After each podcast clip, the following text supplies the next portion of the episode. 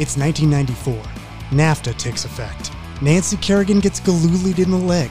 Naked Gun movie star O.J. Simpson leads LA police on a low-speed chase. Michael Jordan starts laying the groundwork for his iconic role in Space Jam as he strikes out in a new baseball career. And Quentin Tarantino begins his award run with Pulp Fiction. All the while, a New Jersey filmmaker sets out on a mission to bring 6 years of convenience store expertise to the big screen. Welcome, good evening, wherever you are, whenever you are. Welcome to the Knights of the Underground Table podcast. I am your host, John Garcia.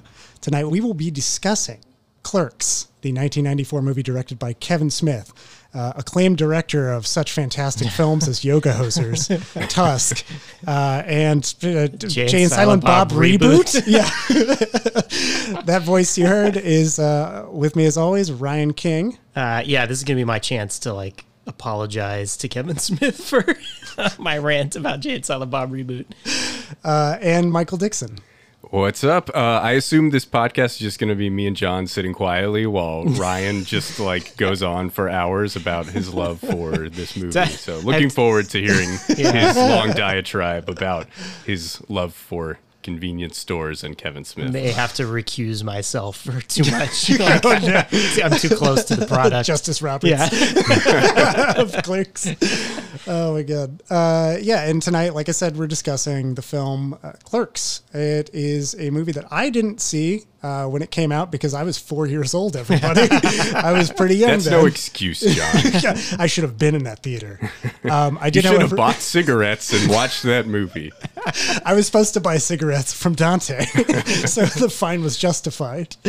Yeah, this was a film that I kind of picked because I don't even remember why I picked it. I just realized I'd never seen it, and I think at this point, the YouTube algorithm was like, hey, here's Kevin Smith interviews. And I thought about it as like, yeah, that's one movie I haven't seen, and for some reason it comes up every few months with somebody that I'm talking with.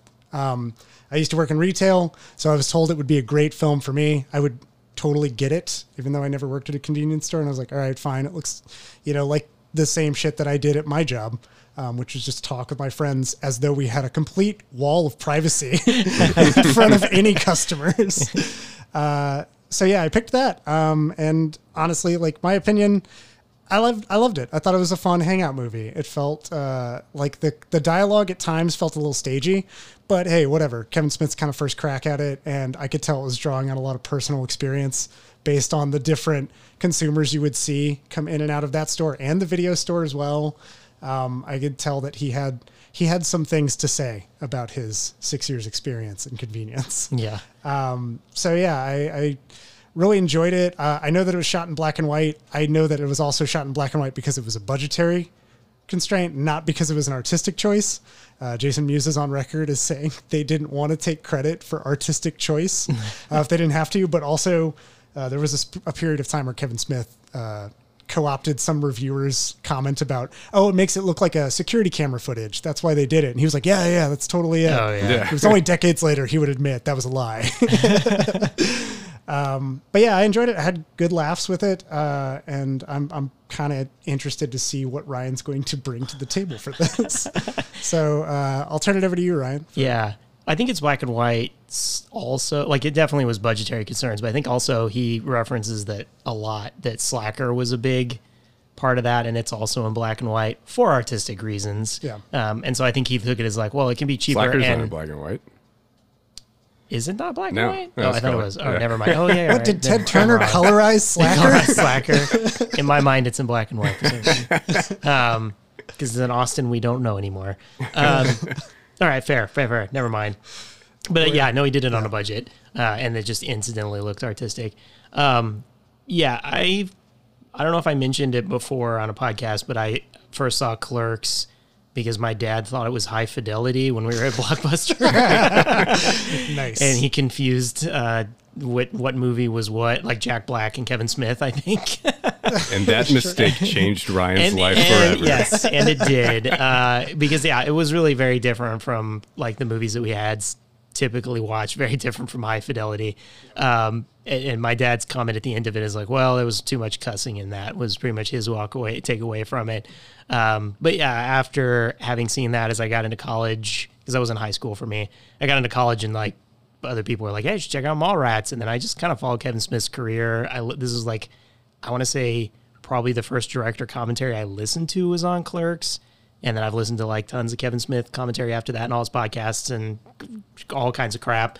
I could talk about the Clerks Animated Series some today because it's so many like quotes that I repeat that nobody gets. No one gets. There are such deep cuts to reference the Clerks Animated Series. So yeah, I've definitely always liked it. Like I'll just try to like fill things in, but I'm 1,000% biased. I'm relying on you for a lot of story structure because I did not take some of the notes. I'll try to remember it. Yeah, even having watched it, like story structure is loose in my head. Not a lot of structure. It just jumbles around. Yeah, the movie kind of just falls a day and it happens. The events that come in and out of it, yeah, there's only a couple key events that matter. The order matters. It honestly, it sits in my head the exact same as my retail store memories. Like it's, that happened at some point during the day and then I don't think we ever closed the shop to play hockey on the roof though. So.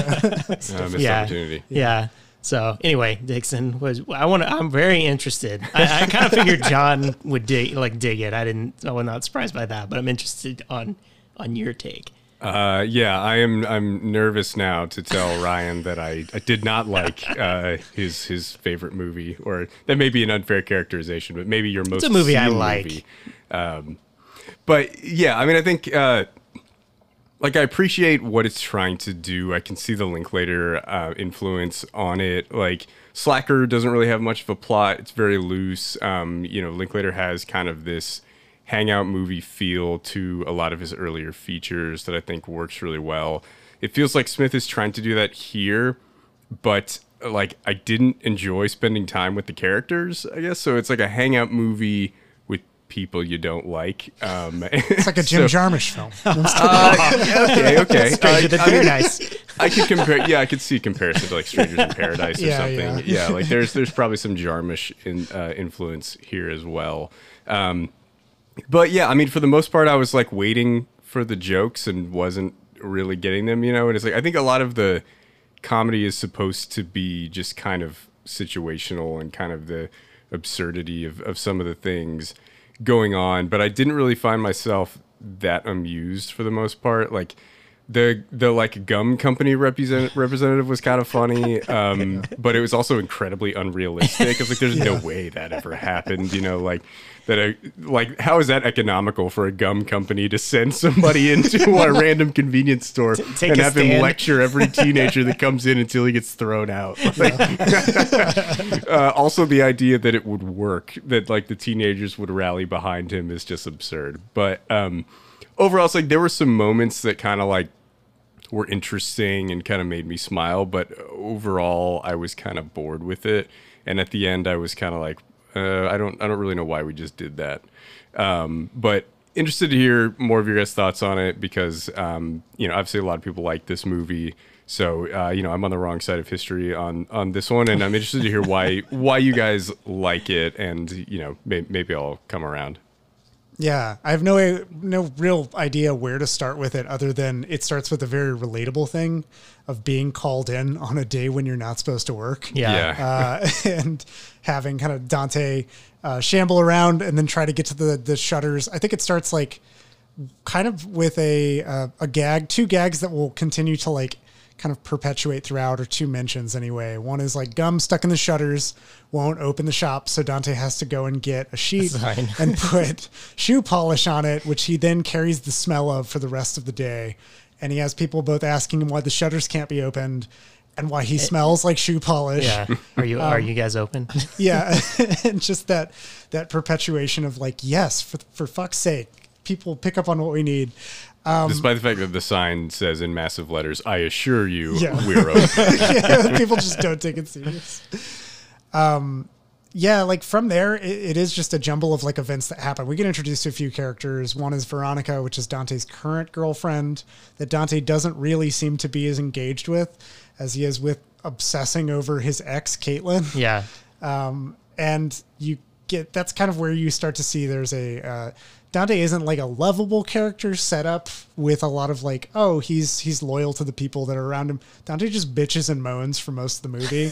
And it's what makes parts of those scenes like funny is he's being put in some of those situations, at least for me, like where, yeah, like the gum salesman that comes through, and it starts off as kind of a harmless conversation where the guy's like, hey, you mind if I hang out in this place if I buy a cup of coffee? And he's like, yeah, sure.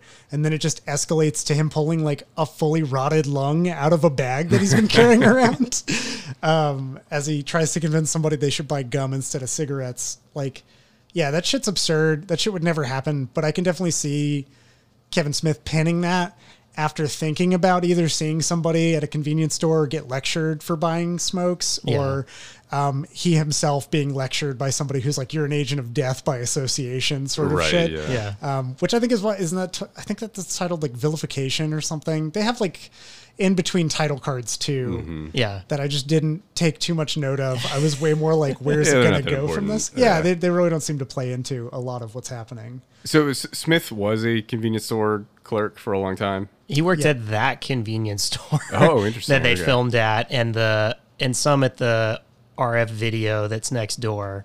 And he and his friend that worked at the video store a lot. So Dante is like Kevin Smith. Like that's absolutely him, which you know, people now are like, well, it's not like Kevin Smith.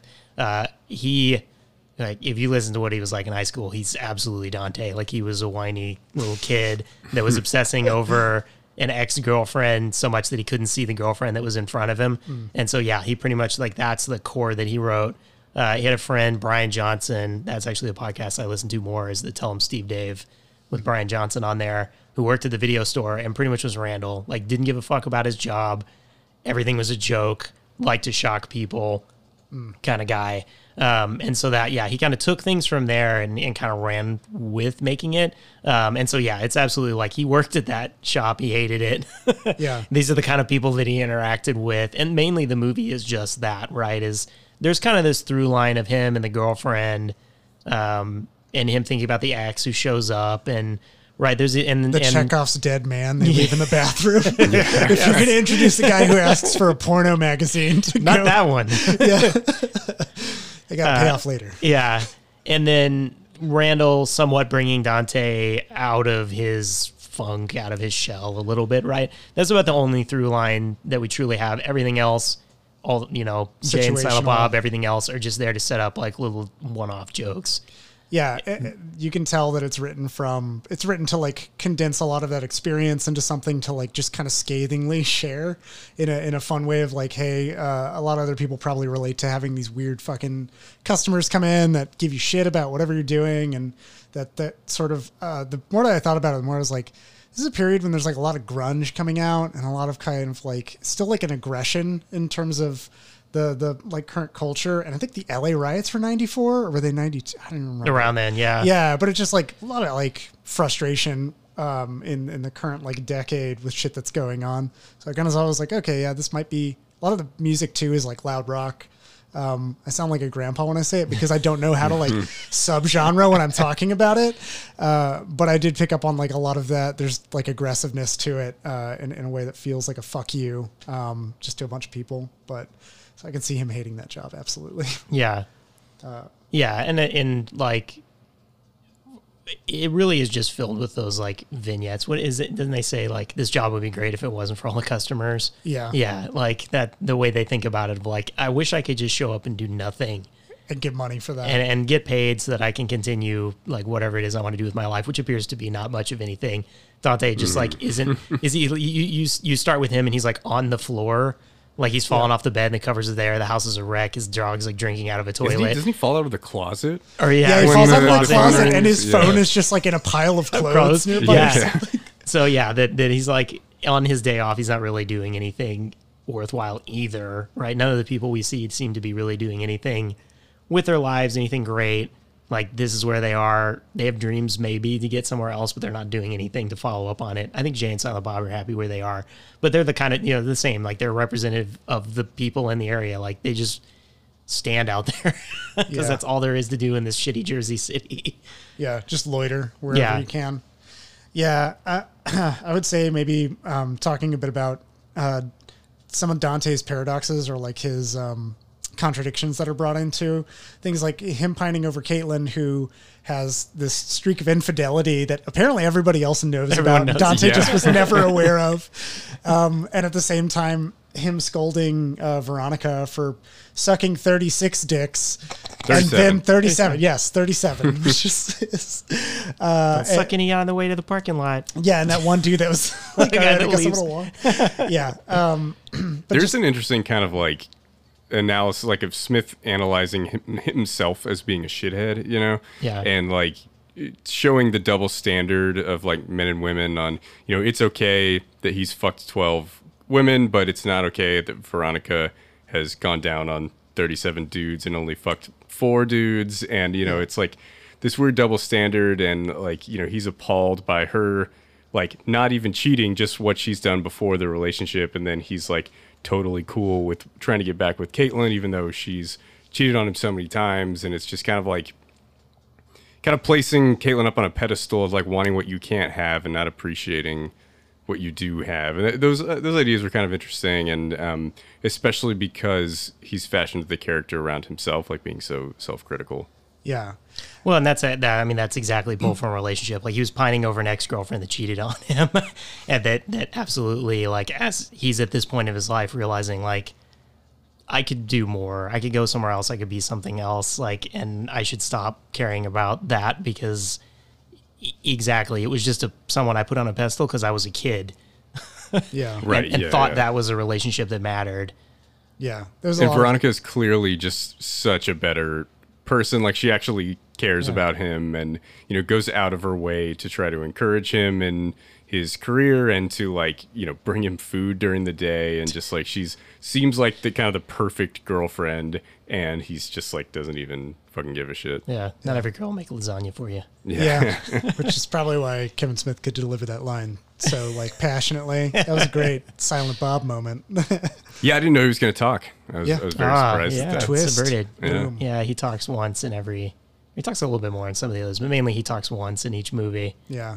No longer gag. Subverted. Yeah. And then outside of the movies, he talks nonstop. Yeah. Jason Mewes is playing himself. Yes. Honestly, straight up. That dude. Is he the other plays Randall? He plays Jay. Oh, okay. Yeah, Jay just is like that. So a lot of this is people that Kevin Smith knew. The only actors that he brings on are Jeff Anderson as Randall. And I'm forgetting his name that plays Dante now off the top of my head. I assumed all of them were non-actors. Yeah, it's only like those two, and then Caitlin and Veronica and everyone else are people from the town that Kevin Smith knew that he thought would be fun to put into his movies. Yeah. Including Jay, who comes off of the screen immediately as like a crafted personality, but it's like that was him all the time. And Kevin Smith's like, you'd be funny in a movie, and made a star out of a. Interesting. A pothead, essentially. How did it feel to be the guy that Kevin Smith is like, you are the perfect guy to jerk off and die in a bathroom? I don't know what it is about you, but it's just you, man. Yeah, it'll be funny. Yeah. Oh, man.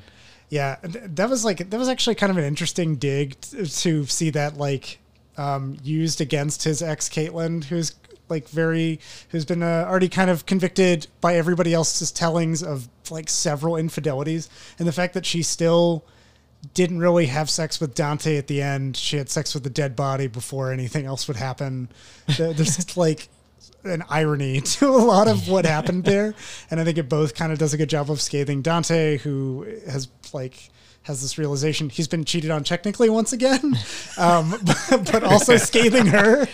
Some Weekend at Bernie's shit going on. Yeah. But yeah, like I think that a lot of the things that I liked in it, Dixon, were just things that I related to on like an essence base, like just seeing a lot of it on screen of these random people who came in to ask questions that are unrelated to the store and what it actually functions for. Are things that I endured in retail, people walking in and asking me questions when there were signs everywhere telling them where the fuck I worked. Oh, yeah. And they would just be like, yeah, anyways, I'm going to ask you the question that everybody else asked. So it was something that resonated on that level, and that's why I appreciated it. And then on top of it, you get kind of the hangout movie kind of conversations that I like, which we already enjoy at the table thanks to Ryan.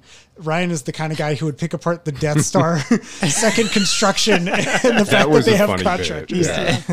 All those innocent lives. Yeah. And then that roofer who's the customer is like, wait a minute, what are you guys talking about? Let me stop you right there. Yeah. Like, a roofer, you know, goes by his heart, not his wallet. Like, you know, he knows if it's a, you know, political job that's against his morals, he's not going to do it. There's no way. Like, yeah. Yeah, and I think that's where the movie resonates on two levels with a lot of people. One is that shit job that you worked, even if it wasn't necessarily a retail or a convenience store, you've had some job kind of like that or felt that way. And then some people that you know, and then Kevin Smith's dialogue that he continues in his other films that people enjoy is a realistic dialogue, maybe not, but it is the kind of conversations that people have. I think that's what they kind of attract to. Yeah. Maybe like an exaggerated version of real conversations that you would have. Right. Yeah. And I kind of feel like it, you know, I think of like Tarantino dialogue, you know, kind of the back and forth. There's not a lot of like space between them talking. It's kind of like people would talk. It's not to the point of like talking over each other. Yeah. I'm trying to think if there's a filmmaker that does that. I can't remember that one. I know there is one. Yeah, where he like lets characters talk over each other. Like Robert Altman? Yeah, Altman does that. Yeah, right? Yeah. So that kind of thing. It's not quite to that level, but it's close. Or the Safdie brothers. Everything of them. Maybe. They won a Spirit Award for like Best Director for Uncut Gems a couple of years ago, and they talked over each other in their acceptance speech. Like they both gave separate speeches at the same time. That's amazing. That's funny.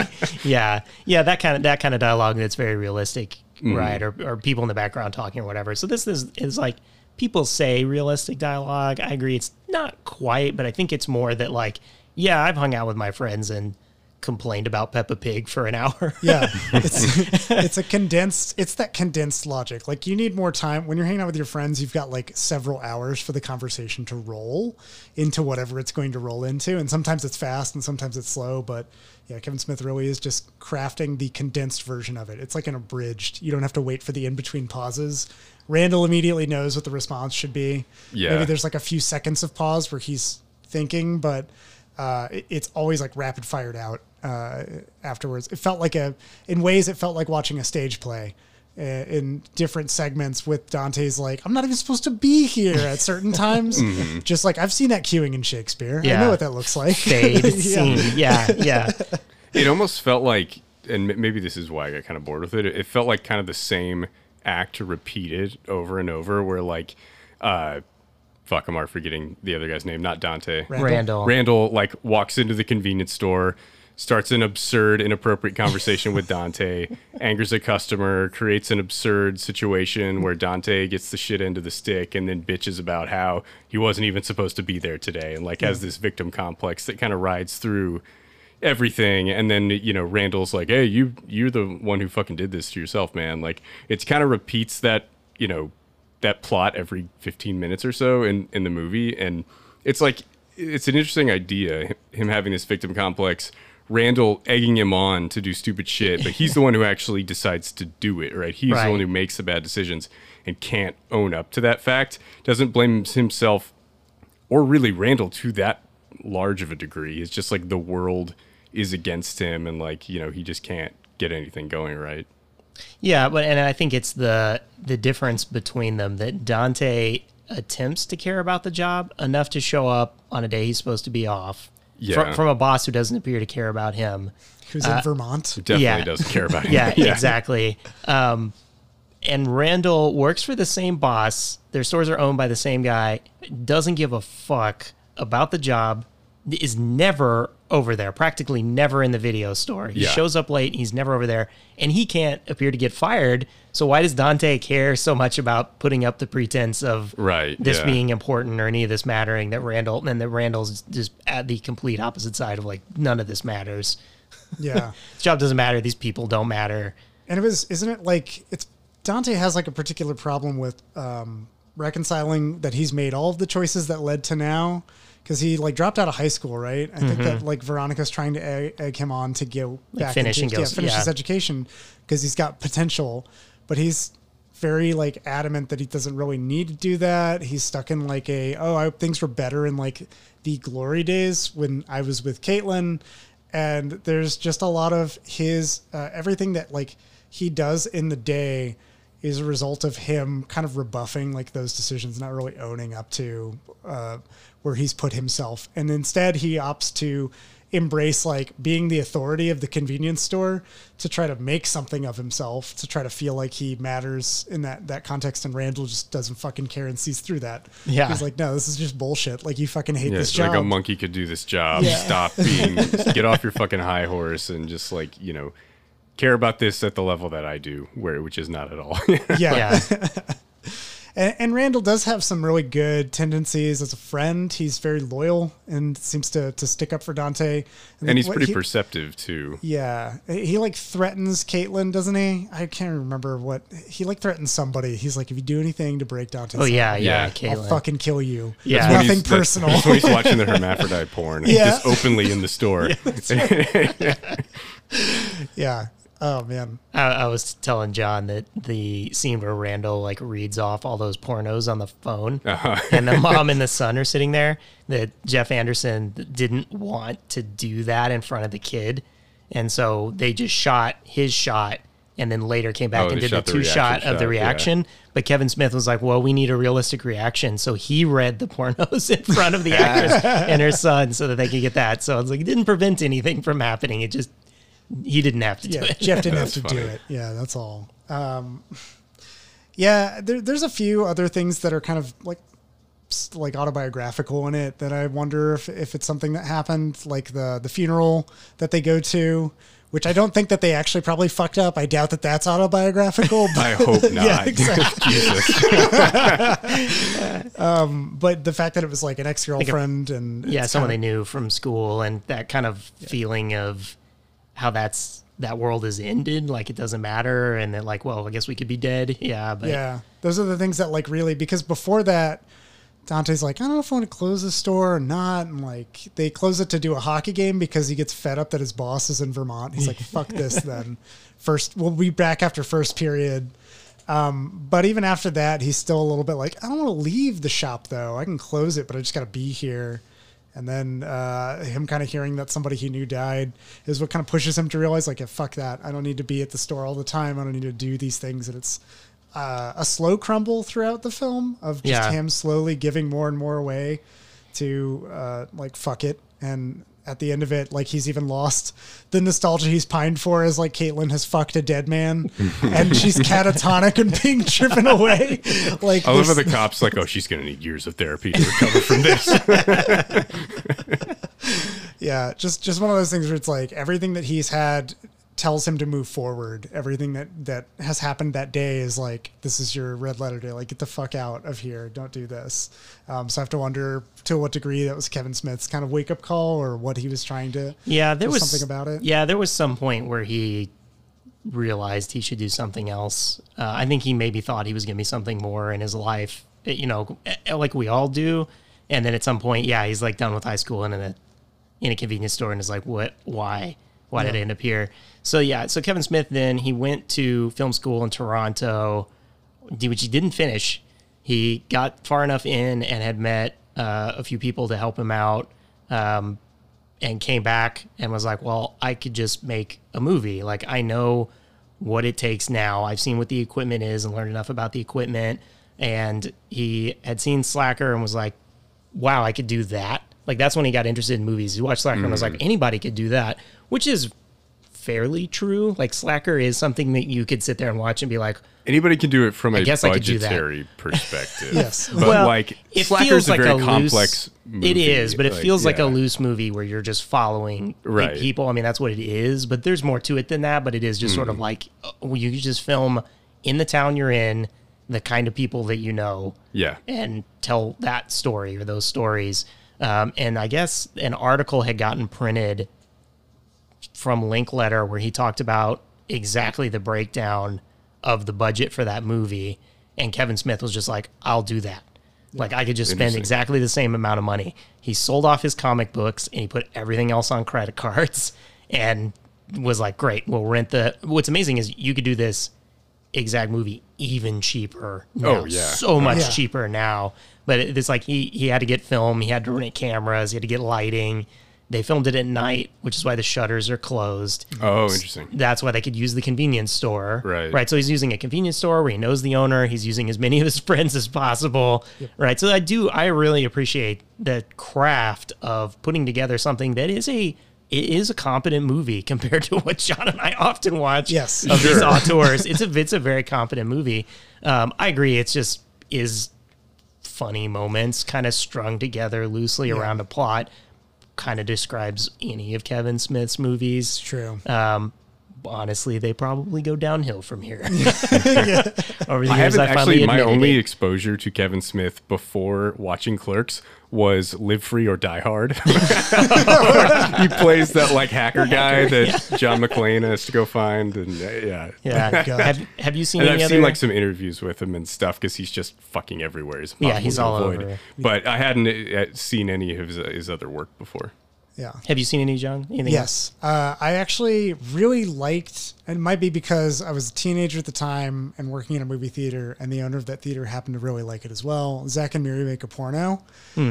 And I didn't realize that was him. I haven't seen that. I think I've seen like bits of it on TV, but yeah, it's definitely him, and you know it immediately because it starts with Seth Rogen and Craig Robinson having a conversation behind a counter that goes on for a long time while they insult customers that come in and out.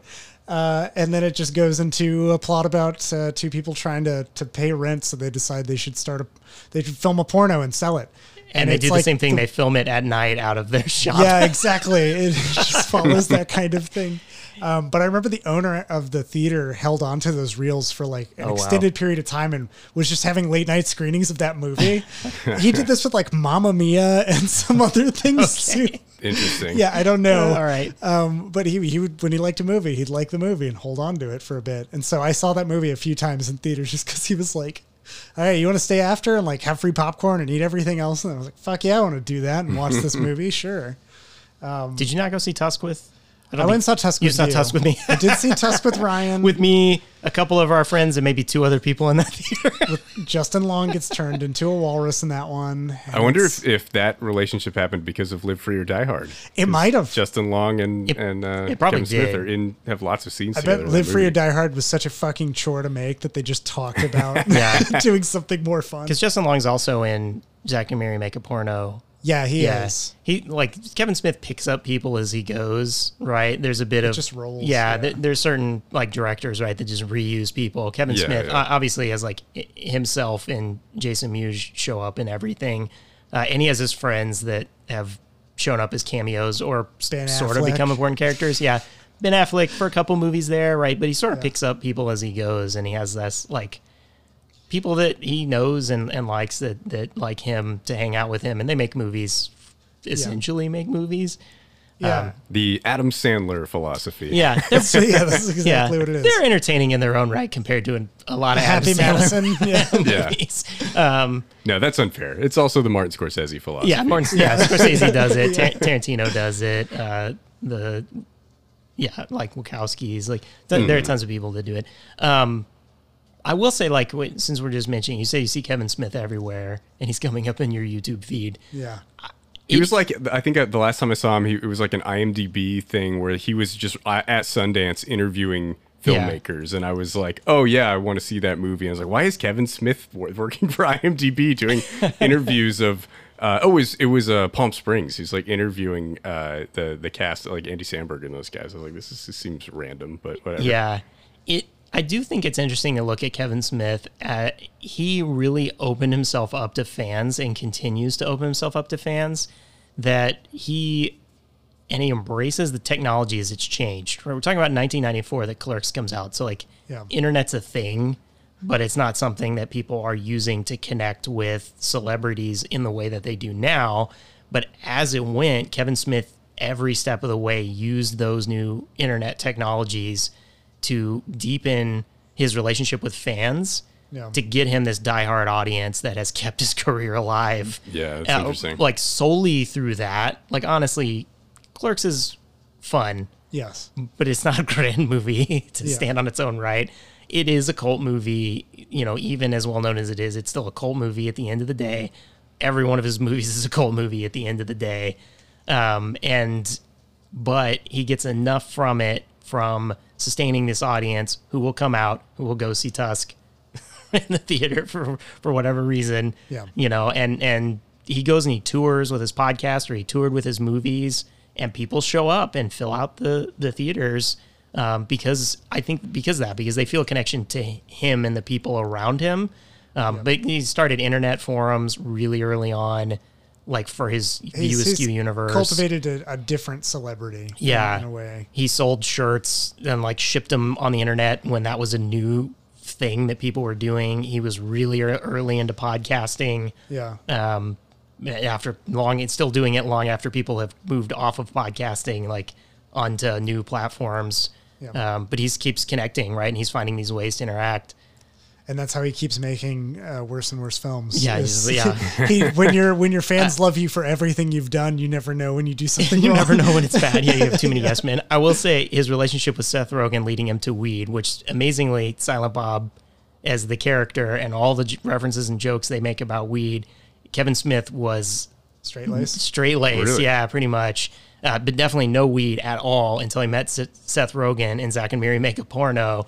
And then now Kevin Smith is all weed all the time. Yeah. And that's definitely changed the movies that he makes. I'll admit there's definitely a marked change to where now he really honestly makes what he wants to make. Which you could say, well, okay, well, it's Clerks. I think he wanted Clerks to be something. He wanted it to sell. He wanted people to get it. He wanted it to launch a career. Yeah. And then he was trying to make movies that he thought were that mix of like, I would like to watch this. And so other people would like to watch it. And then at some point he was just like, I want to do this. And he didn't really care. Yeah. He doesn't care anymore whether someone's interested in it or not. Yeah. He's a Scorsese of schlock. His own brand. What do you think like of Kevin Smith's other movies? What are ones that are worth checking out? What can I recommend? Mallrats is a favorite of people. It's honestly along these same lines. It's very much some people going to the mall around a loose plot and excuses to kind of tell jokes. It does have the benefit of having actors, in a lot more roles. Ben Affleck, you just named off, but like Ethan Suplee, Jason... It's the one that's a Scientologist. Jason, he's a Scientologist? Yeah, he's like the main of Mallrats. But it's not necessarily better than Clerks. It's kind of the same, Jason Lee. Yeah. Mm. Okay. So Jason Lee. Dogma I like. I haven't actually seen Dogma. I just remember George Carlin is in it. And he reveals the new face of the church, Buddy Christ. Buddy Christ, yeah. It's just like a happy Jesus giving finger guns. Is this like prosperity gospel stuff? Yeah, I think it's something like that. Somewhat, yeah. As an in and out with the church person, you probably would like Dogma. Okay. It's actually, of his movies, the most strictly around a plot. It uses to set up a lot of jokes, but it's very strictly around a plot. And you get even better actors because at that point you have Matt Damon as well added to his friend list, and Alanis Morissette and George Carlin, and like the list gets much larger of much better people. Chris Rock, that one's one where it's like it's got a good cast that actually holds it up a lot more, and it has a good plot. Then it's really downhill from there. I would say after that, Clerks 2, I enjoyed. I have not watched since. But I did enjoy it. It felt like a natural progression. There's definitely some scenes, and I was talking about some earlier, that are very Randall scenes, very much extension. Clerks 3 has been on the rumor train for a long time. I think it actually got all the way into production until all the fallout with, what's his name that was the... Jeff? No, the rapist producer. Oh, Harvey Weinstein. Yeah, so Weinstein owns some chunk of rights to Clerks because he bought... at Sundance. I saw the Weinstein Company was behind it. Yeah, so he pretty much threw the money at it, but then Clerks couldn't be, Clerks 2 and Clerks 3 can't be done without the sign-off because the studio bought Clerks. Ridiculous. So he can use Jay and Silent Bob and the characters, but it can't be Clerks essentially or Clerks related. Mm. Clerks 3 kind of fell off around the Weinstein trial stuff and has been... somewhere in the back burner. Interesting. Speaking of production companies, I really want to talk about the production company animation at the beginning of the film.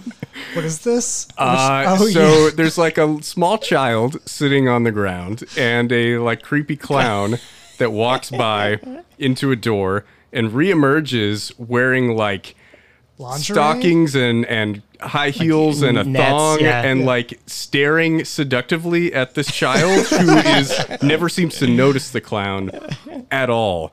I was like, is that Kevin Smith's production company? Or I don't know what the hell that was, but like that was the most disturbing production company animation I've ever seen.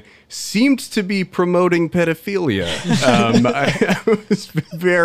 I was like, wait a minute, did I just see that? I rewound like right at the start. I was like, what the fuck was that? Did I see that right? Yeah, that is part of his production company at the time. They greenlit some other movies. They helped produce some other movies, one of which was by Brian Johnson, who is Randall is based on, that is about a clown that's like kind of crazy like that. So I don't know if back then they had that idea already in their head and just thought it'd be funny to do that, which is there's totally like Kevin Smith way to just have an inside joke that no one is getting and maybe even confused or disturbed. Did you put on a list maybe? Yeah.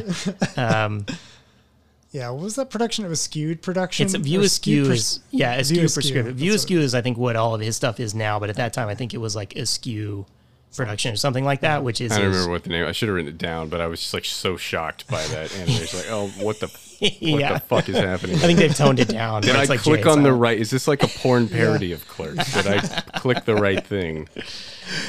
You're in the wrong territory now, Dixon. You're on the list. I don't think I can really recommend any other Kevin Smith features. I liked Red State.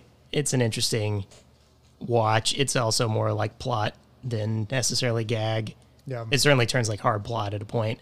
I like Tusk. I'm probably like one of two people in the world that was into Tusk. I remember liking it when I saw it. Everyone else in that theater hating it and me laughing my head off. Yeah. I was like, I don't understand.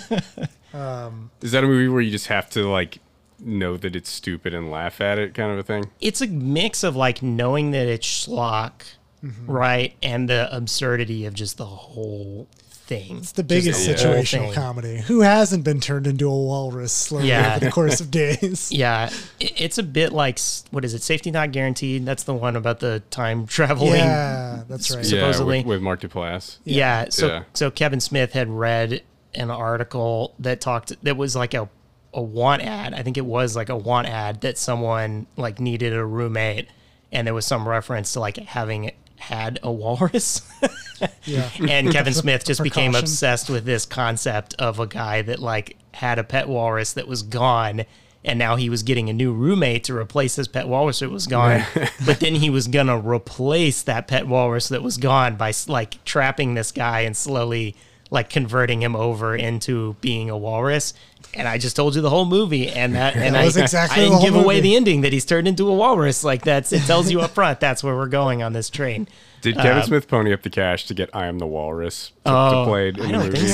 I don't think so. That's probably too expensive. That's probably too much. And then after that, it was Yoga Hosers, and it falls off real fast. Yeah, Yoga Hosers was just for him and Johnny Depp's daughter. Awful. Yeah, not like they didn't have a daughter together. I don't know.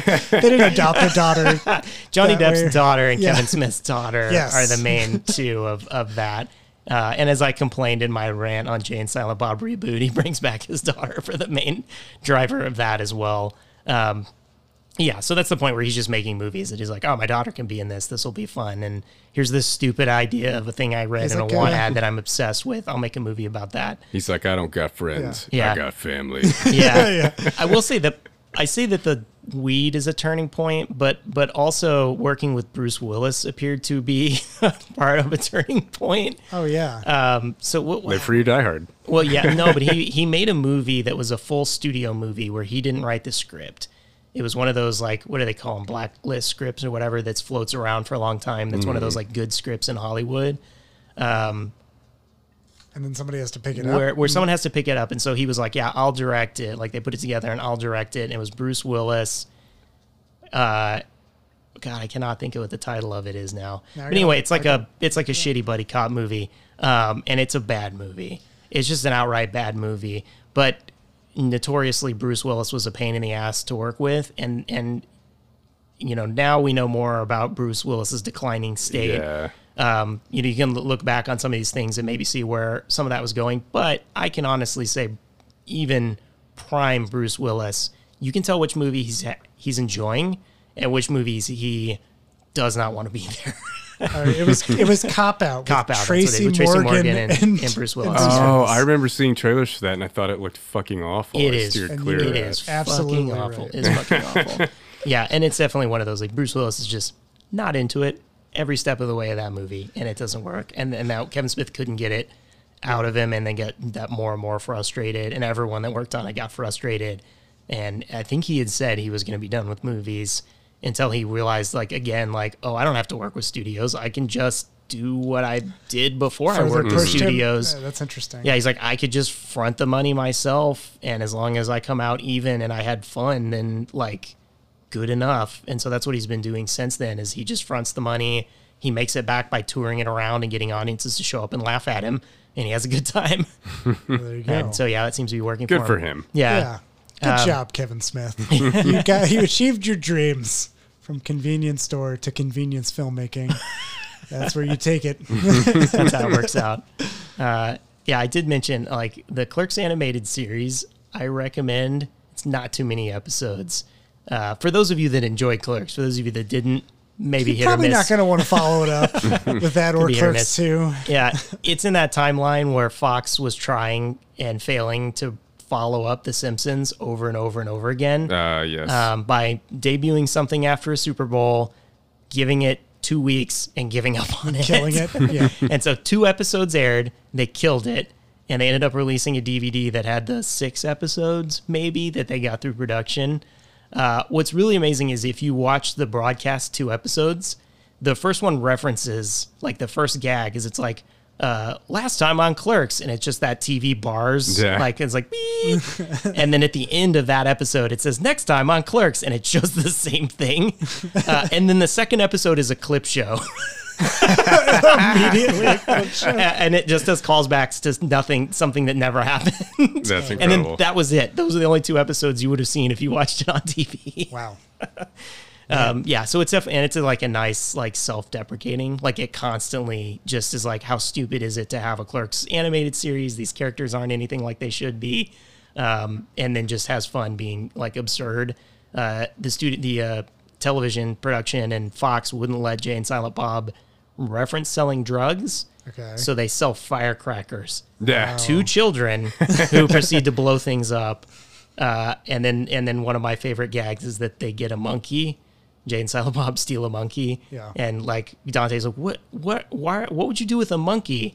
And Jay just, like, turns to him and is like, duh, teach it to smoke. And then that's the episode, like, and all this other shit's going on. They teach it to smoke, and then it gets nicotine fits and, like, what the fuck? But it's that was okay. That got past the censors. They were fine with it. Yeah, that's fine. Yeah, well, the monkey smoking, we can show that on television. Easy enough. Yeah, they showed it on The Simpsons. Mr. Bobo smoked. Yeah, Mr. Yeah, it's Mr. Teeny, right? Mr. Teeny. That's right. Yeah. Mr. Bobo. I don't know who that is. Oh, that's the horse from Sorry to Bother You. Yeah, from the plate. Yep. Yep. Oh, man. I feel like there's a Mr. Bobo in the. There has to be. Like somewhere. A teddy bear of Mr. Burns or something. This is exactly. But, yes, it's called Bobo. Yeah, Bobo. It's like his childhood teddy bear. Yep, that Maggie ends up finding. This is exactly the podcast episode that Clerks would necessitate, is we just slowly trail off from it and start talking casually. Yeah. If only we had people coming up to us trying to get, like, fucking, I don't know, buying whatever shit from us. It's just the full experience of a retail outlet. I will say another thought on the actual movie. I feel like one of the weak points for me was the actor who played Dante. And I felt like the character, there was some good stuff written there, and these ideas that we've talked about of kind of his inadequacy and lack of ambition and, you know, dealing with Randall and kind of all of that. But it's just, I felt like he didn't really seem like a very believable as like a lived in character. Yeah. And, you know, I'm sure given the budget that Kevin Smith had, it was probably hard to get, you know, really good actors to be a part of this. But I felt like that was kind of a weak spot in the movie, and it was kind of right at the core of everything that was going on. I felt like Veronica was actually really strong. The actor who played her, and the actor who played Caitlin was pretty good too. Yeah. Yeah. Brian O'Halloran. I was trying to remember his name earlier. I agree. Who plays Dante. Dante. I agree. This is an early outing for an actor that's trying to figure it out. Yeah. And yeah, he is kind of weak. I think he's better. When you get to Clerks 2, he's a lot better. He finds the character better. Yeah. And when he pops up into other stuff in this, you know, broad universe, like he's good. Like he kind of knows what Dante is at that point, does a better job. Dante does become a bit one note in those others because he's much more just like the pissed off at Randall character and less of a well-formed human being that he is in this one. Interesting. Is Randall more of the main character? No, I would say Clerks 2 is the same shtick. Like, it's the two of them. They work at a hamburger place instead. Called Movies. Movies is their, like, Disney / McDonald's horrible combo. It comes into play in Dogma, where they're, like, just... The angels claim it's idolizing a golden cow. And so, yeah, Movies is their, like, hamburger place. And then Rosario Dawson works there and becomes Dante's new girlfriend. There's no, like, reference to Veronica or Caitlin at that point, I don't think. Yeah, Dante's still kind of a scumbag, too. Yeah, he's pretty much... They're in the same spot. They're just older. Yeah. And I think Clerks 3 is supposed to be kind of the same concept. Like, we follow up with them again. They're just in the same spot. I like just Jeff. Never learning anything or evolving. Yeah, they never really change. Like I like Jeff Anderson in this. Like, I actually think Randall, he does well with what he really is. Goes for it. He does, and I appreciate that. I felt like, again, he kind of didn't really feel like a real person to me because some of that is because the character is written that way, but I think some of it is because of his performance too. Is very over the top with kind of like the voice that he's doing and his mannerisms are kind of just turned up a little bit higher than normal, you know? Yeah, I think he is. And then you know, I'm like, so is Jay. Yeah, so is Silent Bob. Sure. Yeah, right. They're kind of unrealistic. So I feel like Randall, Jay, and Silent Bob are in the same universe. And if you play everyone up to that sort of absurd level, it works. Dante doesn't quite hit either. Veronica's realistic. Yeah, Veronica is the most realistic, maybe the most well-rounded character in the thing. And Caitlin is also kind of absurd. She's a little over the top. And I think that's where when you get to like Clerks 2 or his later stuff, he just knows he puts everyone at the same sort of stupid level. Like Mallrats is kind of that where they're all kind of at the same unrealistic level, but they're all at the same level. So it kind of works. Yeah. And so I think he figured that out better to kind of to turn away from like making a serious thing. And it's like, oh, what people like are these jokes. So I can't help but just like... Yeah, go right. Just go, okay? Originally... I'm just going to turn my mic off. Yeah, originally, and I think filmed, Kevin Smith did an ending where Dante gets shot by a person holding the store up. Okay. And that was Kevin Smith's original ending. The dark note of he wasn't supposed to be there. Like capping off, and it feels a little bit too intense for the rest of the film. Yes, it does. Yeah. And like whatever Kevin Smith says about artistic, he was trying to be, and to him that was like the artistic ending. But that's a just out of high school in the '90s, wouldn't it be kind of person? Yeah, that he was, and decided. It's like a guy who just saw Do the Right Thing, and it's like I need you to like have a real banging ending to this thing that really makes people think, you know? Like. Yeah, yes, for sure. And so he got after I think one of his first showings, someone was like, "Yeah, no, that's like this the wrong ending." And I think the other thing being that it was also a downer ending, which they reference when they're talking about Empire being the better Star Wars movie because it has a downer ending. Mm-hmm. That he was like, oh, it'd be good because it has a downer ending. And whoever it was that was actually from a Hollywood studio was like, no, this movie is funny otherwise. That is the wrong tone.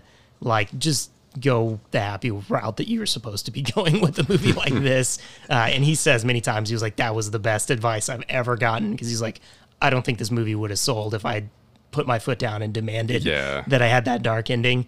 I'm like, it's what it is. Like, it's fine. That definitely does not gel with the rest of the movie. Would have been very shocking though. Yeah. I don't know how I would have handled it. I mean, it's already like Caitlin fucking the dead guy and having to go to the hospital because she's like traumatized out of her mind is really dark, and that's real close to the ending of the movie. So like you get your really dark moments. Yeah, you gotta have something else. Yeah. I love that. I like, it's like He comes to ask for the pornos behind the desk and then behind the stand. He's like, no, not that one. That boobs aren't big enough in that one. And he's like, get the ones behind it. And then proceeds to go right to the bathroom with it. And they know, like, he brings up toilet paper too, right? Yeah. Just, they know. I do like the people in the store like that. I think I enjoy like the absurdity of the people who stand underneath the sign asking questions that are obvious, like where something is in the store, the price on things. The guy trying to find the perfect egg dozen. I don't know what the hell's going on with that dude. Is he a student counselor? Yeah. Counselor. Yeah, he's like, I love the part where he just like smashes the two eggs on the thing. And but that they put up with him. I like that to me feels like many people that I had come in. I worked at an ice cream sandwich shop, coffee shop. And the people that came in, it was just like, they knew the way they wanted something, and they paid. They showed up every time, and they paid. And their thing was stupid, and it wasn't something we were supposed to do. But if the boss wasn't there, he would bring in and he'd tip you, and he would show up every day at the same time. And you just did it because that was more important to you than whatever your boss's rules about the store were. Yeah. Do you remember any like specific weird orders that... Well, there were things my boss had problems with. He did not like... serving coffee without a lid on it. Like a liability thing? Right, I think it was a liability thing. And there was a guy who refused to get a lid on his coffee because it fucked up the foam on the top of it. That guy came in every day. He was like the second or third guy that came into the coffee shop every day. And like he would tip me really well if I wouldn't put the lid on that coffee because that's what he wanted. Because you can't go to McDonald's and not get a lid. Can't go to Starbucks and not get a lid. But like I could do it. There was somebody that would always get whipped cream like at the bottom of their coffee, which then just immediately obliterates. It just immediately obliterates. Right, it's just like putting cream in your coffee at that point, right? I guess with some sugar, but my boss hated that too. But I was always like, we're gonna put it on top. We put it on bottom. It's the way he wants it. Who cares? Yeah. I'm like, I don't. And then the other thing is we served gelato, and my boss like adamantly refused to have a split gelato. Beyond, like we had a small and a large. If we had a small, you could do 2 gelato in there. If you had a large, you could do 3. And he was adamant not to put 3 in the small. And I was just like, if somebody wants it, like, fuck it, you know. I tell them it's like it's all gonna mix together, and they're like, that's what I like about it. It's great, okay. And I would do it like, and the upsell on ice cream is ridiculous. Oh yeah, we could eat all we wanted there. Like the best thing about that job was not having the customers, was eating all the ice cream, drinking all the coffee I wanted because the upsell on that stuff was ridiculous. Just get jacked up on sugar and caffeine. Yeah, fucking waltz out into the. And then the last one I remembered, we had some flavor of ice cream. I don't even remember what it is now. All I remember of it was there was this one guy that would come in and ask for Italian wedding cake ice cream, and that's not what it was. And my boss hated that because he would just get the name wrong of the ice cream. We just was like, I had that one last time. It was like a wedding cake. Can I get that? And my boss would be like, we don't have a wedding cake ice cream. And he's like, well, it was like it. It tasted like it or whatever. He's like, we don't have one. And he would just, if my boss was there, he would stand in there until that guy would leave. Oh my god! Because he wouldn't give him like that ice cream and wouldn't tell him what ice creams might taste like it because we don't have a wedding cake ice cream. And then that guy would come in and I would get him that ice cream and I don't know if I never told him the name of it. Torment your boss. Yeah, there were times where like you just give him something that you think's close and don't tell him what it is. Yeah, don't tell him what it is. He would come in sometimes and my boss and I would be there and he would kind of like look at me and I would like nod and he would wait around until my boss went to the back and then I'd give him the ice cream. It's amazing that your boss was so spiteful. Yeah, he was really funny. Yeah, and he was like, it was the same. He owned like 4 businesses that he was working on, and he really wasn't there except to come in and like check on things and get the money and hound us about the way we were serving things. Yeah, I worked at a used DVD / Blu-ray store, and I worked at the buying counter, meaning like I had to deal with customers who were coming in and wanting to sell their stuff to the store. And so we had like, you know, every movie that's ever been made like in the system with an exact price that we would pay for it. I had to like examine all the discs and make sure they looked good.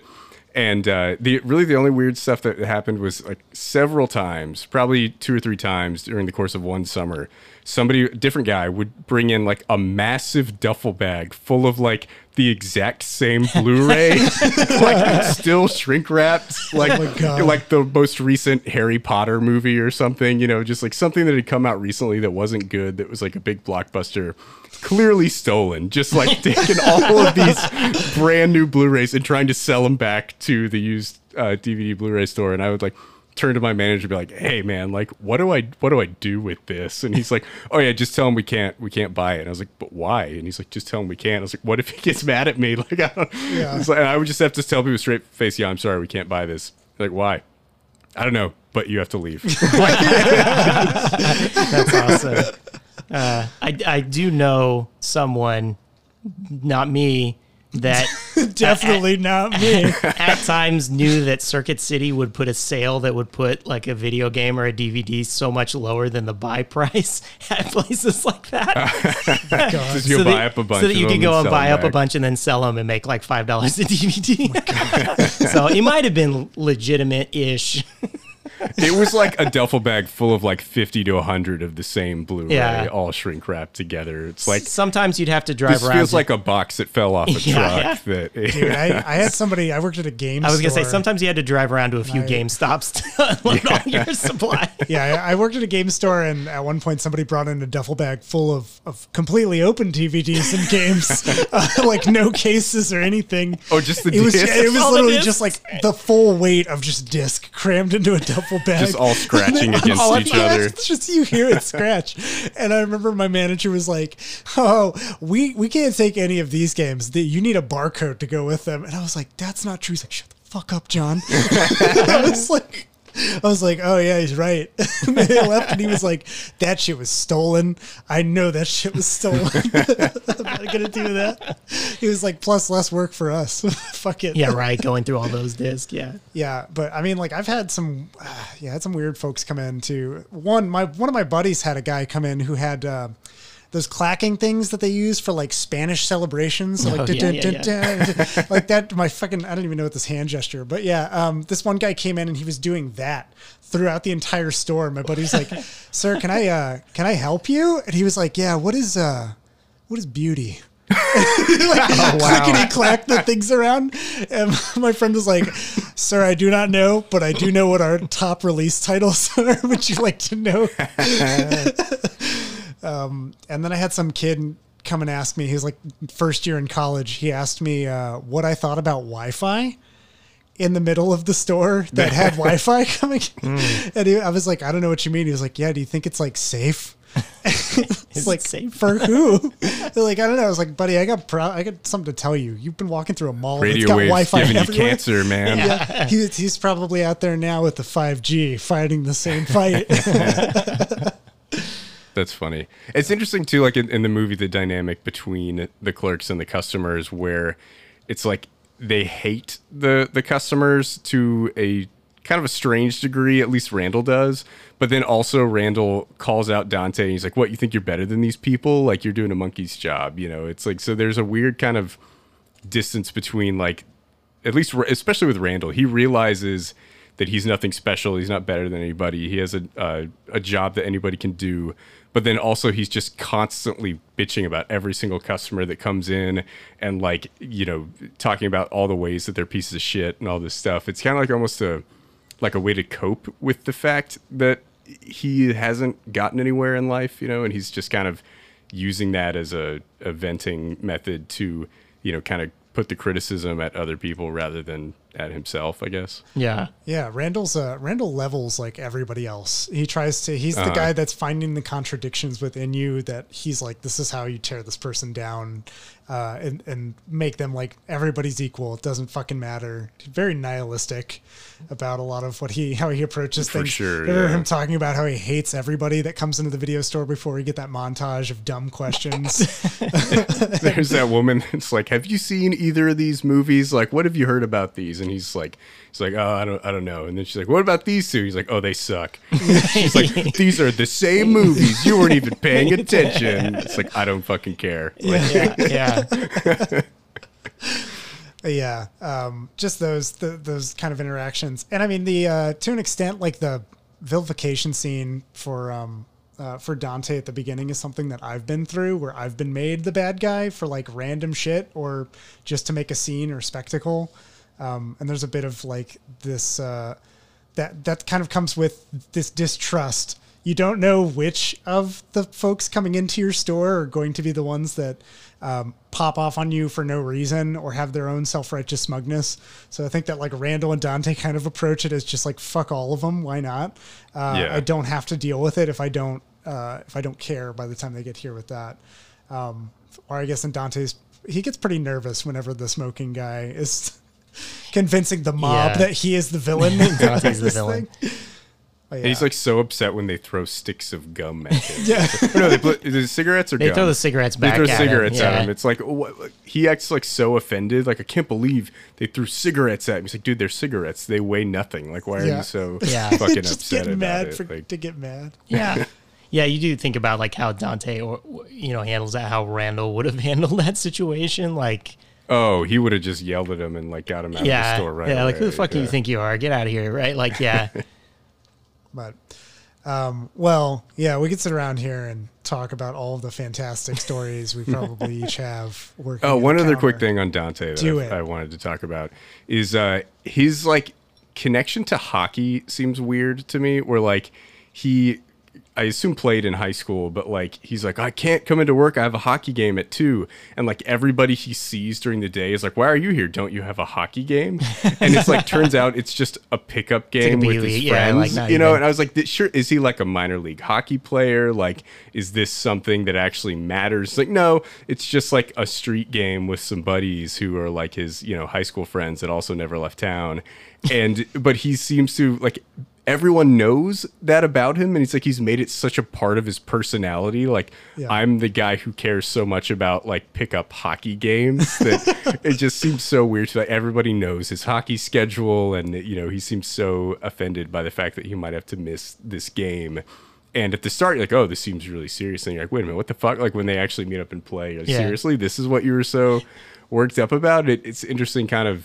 I don't know if it's like a holding on to the high school glory days type of thing, or just kind of an unwillingness to let go and move on in life. I know Kevin Smith wears a lot of hockey jerseys, so I guess that's maybe something that he was going through. Yeah, hockey's like a big deal in the Northeast, in Jersey. Yeah. And definitely something that they played. I think we all had some sport we played or something that you played in the neighborhood or whatever. I think for them, it was a big deal. I think it's kind of like the football players and Sorry to Bother You. Yeah. Those guys didn't move on, and that's what they do, and people just know. Right. Like, they work at the furniture store, and they hug each other wearing football pads. Yeah. Yeah, exactly. Yeah, I think it just like is also that scope of what's important to Dante, that, and other people know that like, he does not go into the job because he wants to play hockey today. And like, everybody just knows that, like, that's Dante. I like that. We do get these frames of the people that come into the store are constantly coming into the store, and people that they know, like, even though they talk about like that 3 or 4 times a day, same people coming into the store. How much they talk about, they hate all of them, but they clearly know them, and they're people that they see around town otherwise, but frustrate them in this situation. Yeah. Pretty like, I don't know, those are the things that I do gravitate towards in the movie and really enjoy, is that kind of characterization, the animosity between them, and also the difference in everybody. Like, I think that there are so many people that come into the store that I remember, like, just visually, because they're distinctly dressed, or there's a particular shot for the scene, for the way that, like, is it Snowball, I think, that comes in? The dude that's always like, this is beautiful, man.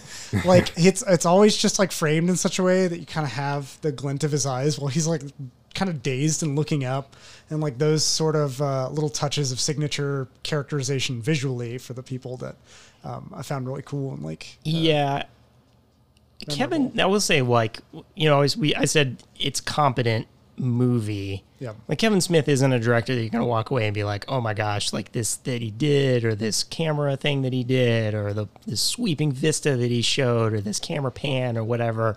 But he does know how to nail like movie things, like what you're supposed to do.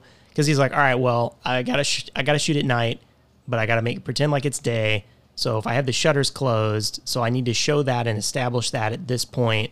And I need a reason. It's that the lock's jammed, and he does the zoom in on the lock, right? So it's these sort of like things that you as a viewer don't know that need to be there, but he does just enough to get it across to you to like establish where we are, establish the time, establish the people.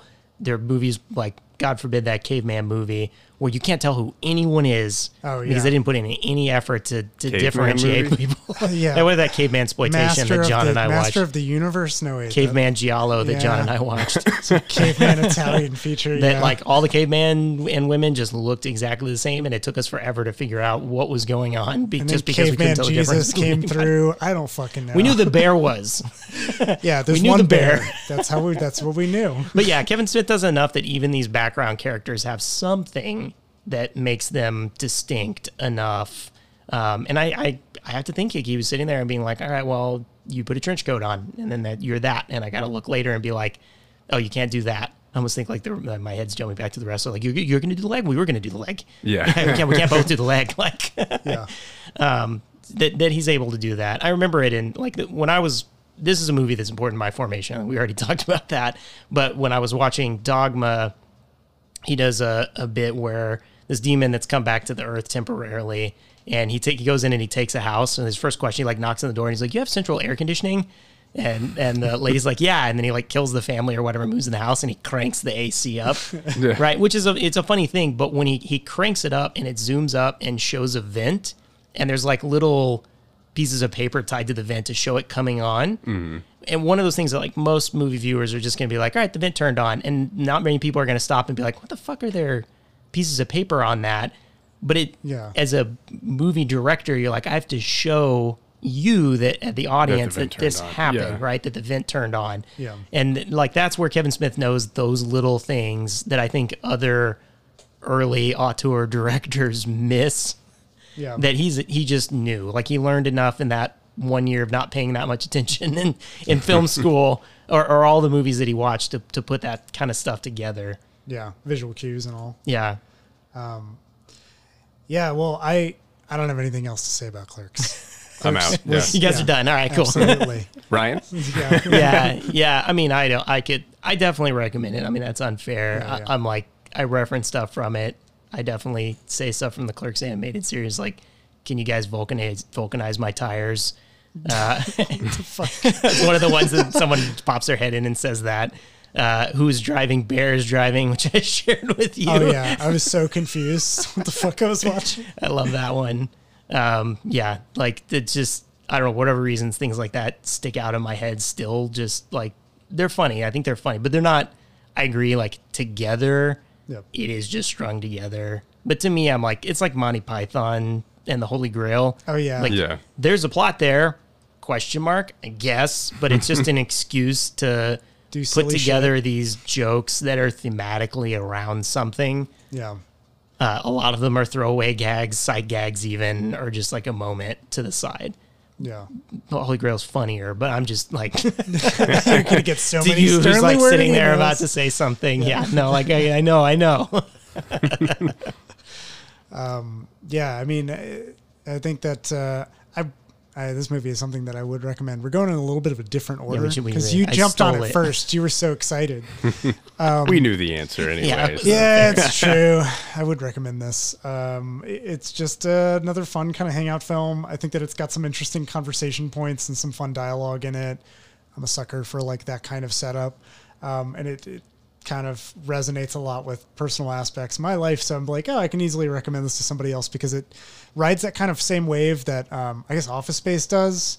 Although, you know, that's kind of a comparison. It's more of like work sucks in a way, and it's just in a different frame and from somebody else's perspective. So it's one of those things where like I can just get behind that. And I think it's a commonality thing.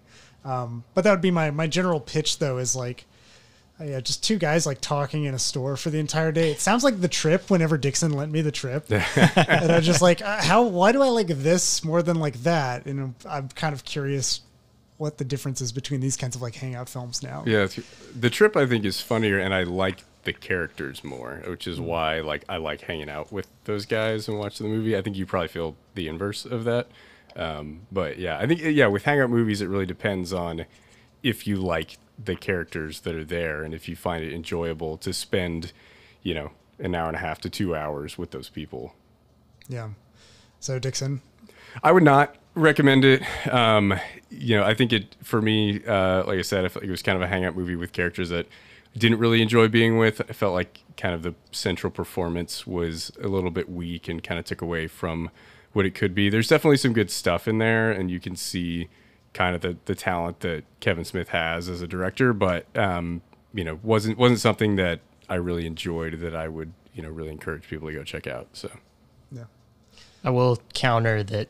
I did determine this wasn't the movie I've watched the most times. Oh, what is? I don't know what this says about me, but it's David Fincher's Seven. Oh, very different vibe. Yeah.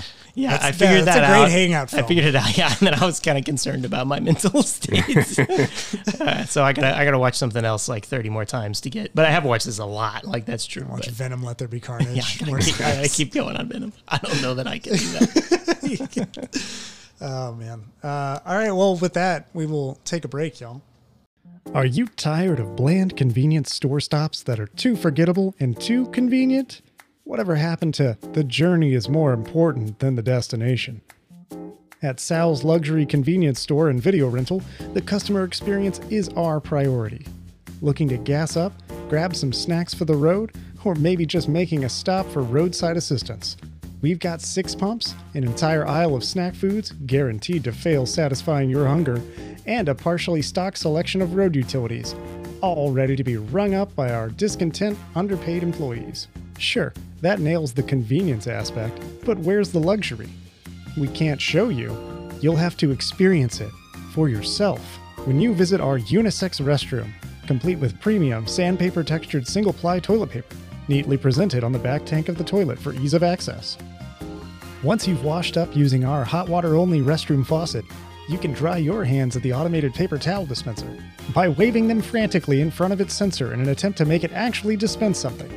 On your way out, don't forget to peruse our collection of VHS rentals, a vast selection spanning decades of cinematic adventures.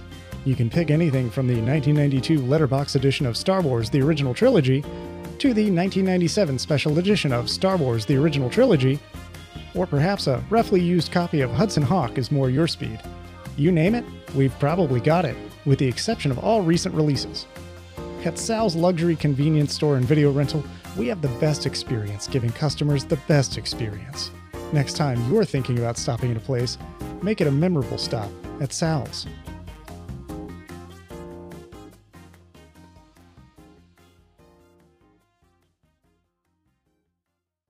Welcome back, everybody, to Recommend or Refute. You know the rules. We go around the table, tell you if you should spend some time with a film or if you should just blow it off. Don't even see that. I picked this time around, so I will talk about the movie I'm going to recommend. Real quick, though, I want to do a follow-up. Whoa. We're already breaking. John, getting out of control here. Always breaking your own rules. Yeah, I want to do a follow-up before I get to my recommend. Okay, right. The last episode I said, Dixon, I'm all in. Watch Moon Knight, baby. 5 episodes, only one left. What could go wrong? Oh, no. Yeah, Moon Knight ended on like a, it wasn't terrible, but it wasn't great. It was kind of messy. That being said, I still stand by it being a fantastic Oscar Isaac performance all throughout. With some really fun notes from Ethan Hawke's character. It wasn't something that, like, it didn't devolve into a Marvel fight, like, slugfest visual garbage. There was maybe like 2 cuts in the final episode that were even close to a fight, like that was fast or something, but immediately it just kind of like subverts a lot of those.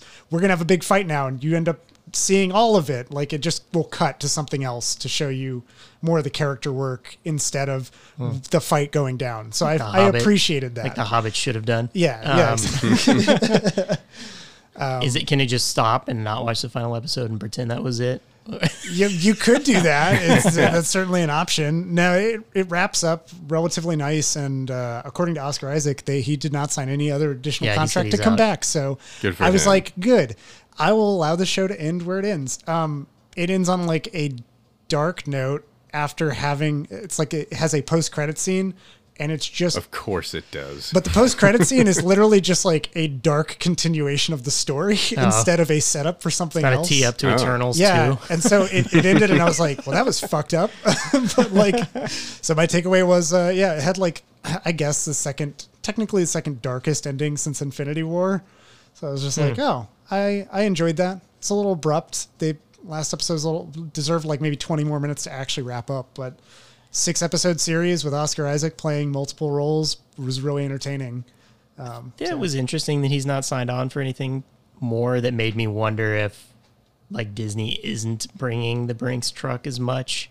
Oh yeah, because it seemed like before they would only sign somebody up for a Marvel movie if they could sign them up for 9. Yeah, like a huge contract. Yeah, or even the TV shows or whatever to like close out contracts or to get them started on a contract.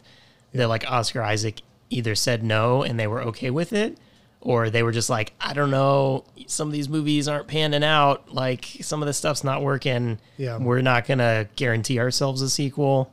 Yeah, I could definitely see Oscar Isaac just not wanting to get tied into a long-term thing like that, because he makes such interesting choices, and like he seems to like really care about having interesting roles and doing different stuff, and just getting locked into playing the same character over and over, I imagine would be a bit dull for him. Yeah, and even like knowing that it's only a 6-episode series, like that seems right. Like he would just want to come and do that and have that experience, and then get out and go do something else. Yeah, but that's where I'm like, I would think if the studio would be like, okay, well, then he's not the guy for us. Let's get somebody we can do three seasons with, though the fact that didn't happen, I was like, is interesting to me one way or another. Yeah. But, I enjoyed Moon Knight overall just because it subverted a lot of the Marvel slugfest tropes that had been established in favor of focusing on the characters. So I would recommend it from the fact that, like, I liked it. I wouldn't say that by the 6th episode I, like, loved it. But I'm somewhere in between that where I really favor it as just a story. I enjoyed it from the superhero aspect. There's not really a lot of like crazy, oh my God, you're saving the universe shit in it that needs to be emphasized. It's much more interesting for the main character Oscar Isaac plays. Nice. But yeah. It's funny to me to hear like people talk about Oscar Isaac in Moon Knight. It's like, you know, like big time actors who are really famous and do a lot of really good work. It's like their inevitably most seen movie is like a stupid kids movie that like isn't good, and like they're not proud of their performance in it, but like it ends up being kind of what most people know them for. And this kind of feels like that to me. It's like so many people have been like, hey, have you seen Moon Knight? I was like, no. And they're like, you know that dude from Star Wars? He's a really good actor. Oh, no. And it's like, of course, Oscar Isaac had nothing to do in Star Wars, which is a huge fucking crime. They didn't write an interesting character for him. But then, like, you know, it's like this is the first time that a lot of people have discovered, oh, he's actually really talented. And like, you know, my brother-in-law was telling me like, oh yeah, man, he's so good. I had no idea. I was like, yeah, dude, have you ever heard of like Inside Llewyn Davis or Annihilation or like Ex Machina, the Card Counter, like so many good, you know, amazing performances this guy's had. He's like, yeah, he's one of the best actors working right now. He's so good. And he's like, yeah, I had no idea. You know, just like that Star Wars guy. He's really good. That makes me so sad. Next week, he's like, have you heard of this Adam Driver guy? Yeah. Like, oh my God. Is this that Kylo Ren? Dude, Marvel's marriage story is amazing. They just, they would do that though. They rip it off just like Joker. They get like Black Widow and David Banner. Scarlett Johansson again. Oh man. Anyways, on to my recommend. I just wanted to follow up on that to say that hey, I lost a little bit on my bet against myself. It wasn't what I thought it would end up being, but it's still good. All right. My recommend, I've seen it 3 times in the past 4 days. Whoa. It is Everything Everywhere All at Once. And I know that, Dixon, you had said that you weren't, you enjoyed it. But I did. I liked it. It was a strong thumbs up for me, but I was kind of taken aback by just the like overwhelming love that it's getting. But clearly you are totally on board with it. So excited to hear your thoughts on it. Yeah, so this is the second film directed by Daniels, or they're called The Daniels, but it's with a lowercase t. They've said they don't want the pretension of being the, when Jeff Daniels is still out there. They're a married couple or something. Yeah. But yeah, it's the first film they directed was Swiss Army Man with Daniel Radcliffe and Paul Dano. Which I love as well. I found that to be a fantastically weird and heartfelt story, oddly sentimental journey that my family for some reason watched with me all the way through. Wow. And then immediately after, my dad was like, "You like this stuff?" I kind of fucked up pre-versions are you into, John? You want to do pre-verts? Yeah, this film follows Michelle Yeoh's character, Evelyn, as she discovers basically on the day of a critical tax audit and what seems like a stress breakdown and a midlife crisis that she discovers she's the sole Evelyn in the multiverse that can save everyone from this cosmic omnipotent force that seems to be permeating through all of the multiverse. And it stars Ke Kwan, who... folks might know better as Jonathan K. Kwan, who played Short Round in Indiana Jones, and he's in one of my favorite movies from 1990, Breathing Fire. It's a 99-cent Walmart bin purchase, and it was great. Oh, okay. But after that movie, he didn't really get a lot of work until this. I think he saw Crazy Rich Asians, and he was like, wow, I can actually get work now, because it was kind of just a tragic Hollywood story for him where he stopped getting calls. He's in the Saving Ohana Family. I can't remember if I referenced that here, but it's 1,000% Goonies ripoff. Oh, wow. He's then in that? Referencing essentially that it's a Goonies ripoff. God, that is, that's amazing. This film, basically, as I just kind of described the synopsis, the feelings within it are pure absurdity. Like, everything in this is bonkers, cranked to the max. Daniels cut their teeth on primarily making music videos. They're best known for the Turn Down for What music video, where the dude with an autonomous dick breaks through several floors of a building, getting other people to party and their genitalia and other appendages to flap everywhere. It's so bonkers. But yeah, they would do a bunch of other kind of music production, and Daniels are kind of quoted as saying, yeah, because we worked on such low budgets, we had to get clever and creative with a lot of the things that we did. And so this is a film that is done on a really slim budget from an indie just perspective. They did, I think the VFX look better than Marvel movies do, and they're done by a team of five. Uh-huh. Because they mix practical so well in the middle of it that it just makes that believability and really accentuates a lot of the scenes and the visual effects that make it pop. To be clear, better than Marvel effects is a very low bar. But it's true. But the effects are good. Yeah, and then yeah, right. It's honest. They use a lot of effects. You're right. It's really bad. It looks real fake. But done more tastefully too. Marvel does. Everything All at Once looks good. Yeah, and kind of once you're in it, there's a very slow, but it still feels fast build up, like the characters setting up certain parts for the rest of the movie to carry out through. But it never feels like it's dragging. Like, it is very well. I'm so impressed by the editing. Yes. That it cuts so well between scenes, despite having to balance out. Parts of the movie go in and out of letterbox frame to accentuate whether you're in the multiverse or whether you're back in the main story. And there are other parts that have to edit together to do these snap cuts that make it seem like you've switched to a different multiverse, but on the same shot, and characters are this way now, or some kind of absurdity that's added into one character's aspect in the next scene, just done in this goofy, snapping into somebody else's consciousness way. And at the same time, it pays homage to so much Asian cinema. You've got Wong Kar-wai homage done in it.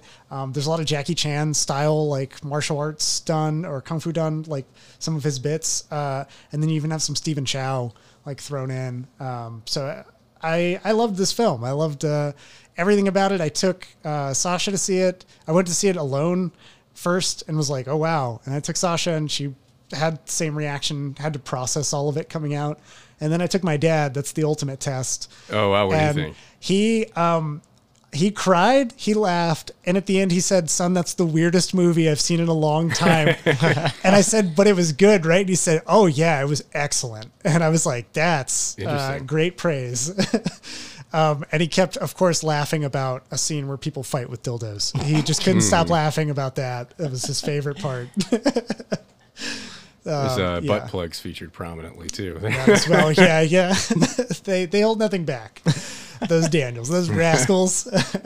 But yeah, all that to say, I recommend it. Definitely, it's Kind of a continuation I see from last year, like me watching Pig. This is another film that deals with nihilism and confronting it and turning positives out of meaninglessness or the seeming thereof. And so I just appreciated it on that level, as well as like the family drama that goes into it.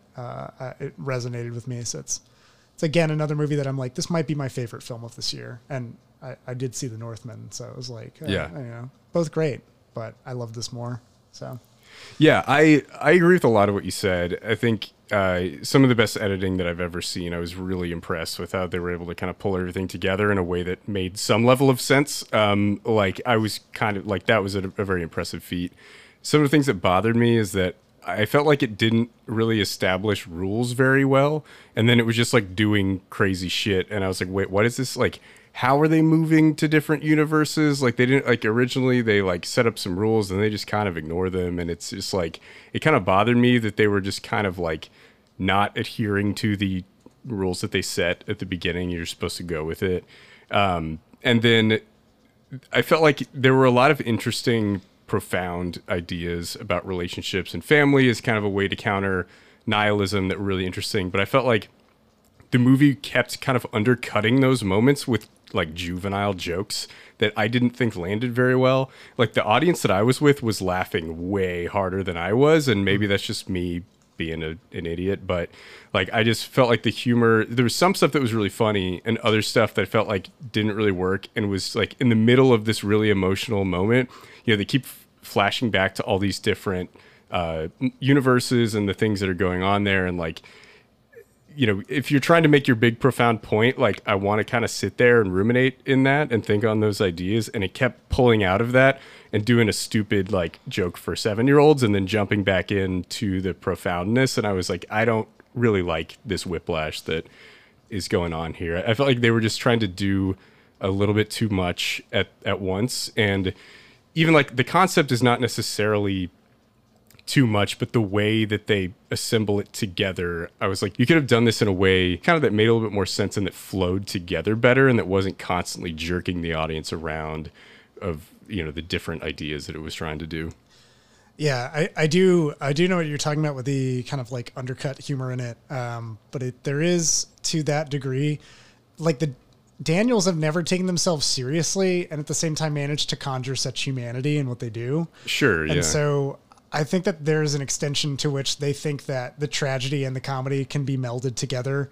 And it's something that, like, yeah, you don't have to like necessarily, but as like kind of their authors of their work, that's imbued in Swiss Army Man and in Everything Everywhere All at Once. There are scenes that are undercut by the comedic timing of something else like popping in.